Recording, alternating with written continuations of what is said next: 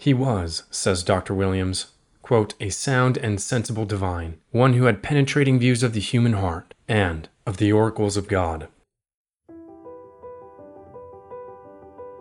Dr. Thomas Taylor. This excellent divine was born at Richmond in Yorkshire in the year 1576 and educated in Christ's College, Cambridge, where he was chosen fellow. He was the son of pious and worthy parents. His father was recorder of the town and particularly kind and liberal to the ministers silenced for nonconformity and the persecuted exiles from Scotland. While at the university, his unwearied diligence and high attainments in good literature were manifested to all. He was, therefore, chosen fellow and Hebrew lecturer of the college. He at first much opposed the Puritans, as the sect which was everywhere spoken against, but afterwards espoused their cause and became a sufferer with the rest of his brethren. He was for some time silenced and threatened to be degraded for a sermon which he preached in St. Mary's College Church, Cambridge, from Canticles, chapter 5, verse 7. This is the book of Song of Songs. Canticles is Latin for Song of Songs. Quote, The watchmen that went about the city found me. They smote me. They wounded me. The keepers of the walls took away my veil from me. Unquote. That on which he chiefly insisted and which gave offense to the ruling ecclesiastics, which was, quote, that in every age some of those who ought to have been promoters of the church's welfare have been its persecutors. Unquote. How long he remained under the unjust censure, we have not been able to learn. In the year 1606, he was again silenced by Bishop Harsnett for nonconformity. He was afterwards violently opposed and harassed by Bishop Wren, who used his utmost endeavors to hinder him from taking his doctor's degree. He was willing to endure any sufferings himself rather than that the truth and cause of God should suffer. He was afterwards convened before the High Commission as a notorious delinquent, only for generously uniting with his brethren in promoting a private contribution for the poor, afflicted ministers of Palatine, even after public collections failed. But it does not appear what further molestation he endured.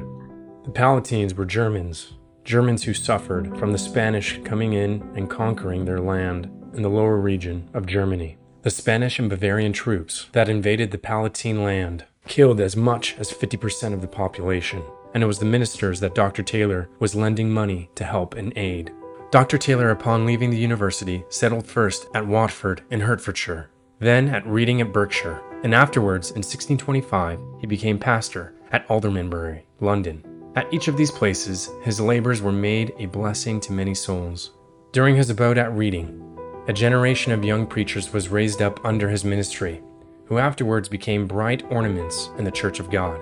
He preached at Paul's Cross before Queen Elizabeth and afterwards before King James. He spent 30 years in his beloved work and continued faithful and laborious to the end. As the true servant of Christ, he was desirous to spend and be spent for the glory of God and for the good of souls. With all sincerity and purity and all zeal and meekness, he watched over the flock of Christ. His sermons were judicious, substantial, and admirably well delivered. He was an avowed enemy to popery, Arminianism, and antinomianism, against the last of which he published a work entitled, quote, The Use of the Law. Though envy opposed him, real worth always admired him. This worthy divine, when in the prospect of death, was desirous to have done more service for Christ, yet he was willing to obey the summons. Having finished the work which the Lord gave him to do, he was ready to depart and to be with Christ. During his last sickness, he experienced much joy and peace in believing and enjoyed a triumphant confidence in Christ as gracious conqueror of death and hell and sin. Oh, he said, we serve a good Lord who covers all imperfections and gives great wages for little work and in mercy hath provided me some of the greatest. Having languished a short time under his complaint, he died in the beginning of the year, 1632, aged 55, and his remains were interred at St. Mary's Church, Aldermanbury. He was an indefatigable student and an excellent preacher, and eminently useful in his ministry. He enjoyed great comfort in being faithful and additional comfort in being useful to the Lord's work. He was not so much concerned to gather tithes into his barn as souls to Jesus Christ. He who was a guide to others did not wander out of the way himself. He preached and practiced righteousness. His life was particularly exemplary. His piety, his charity, and his moderation were manifest to all. Mr. Lay calls him, quote, a solid and judicious divine. Fuller, who has classed him among the fellows and learned writers of Christ's College, Cambridge, says, quote, he was exceedingly charitable, most strict in his conversation, a grave divine, a painful preacher, and a profitable writer. Wood says, quote, he was excellent in following and opening an allegory, and that he was highly esteemed by London's ministers as well as by the people of his charge.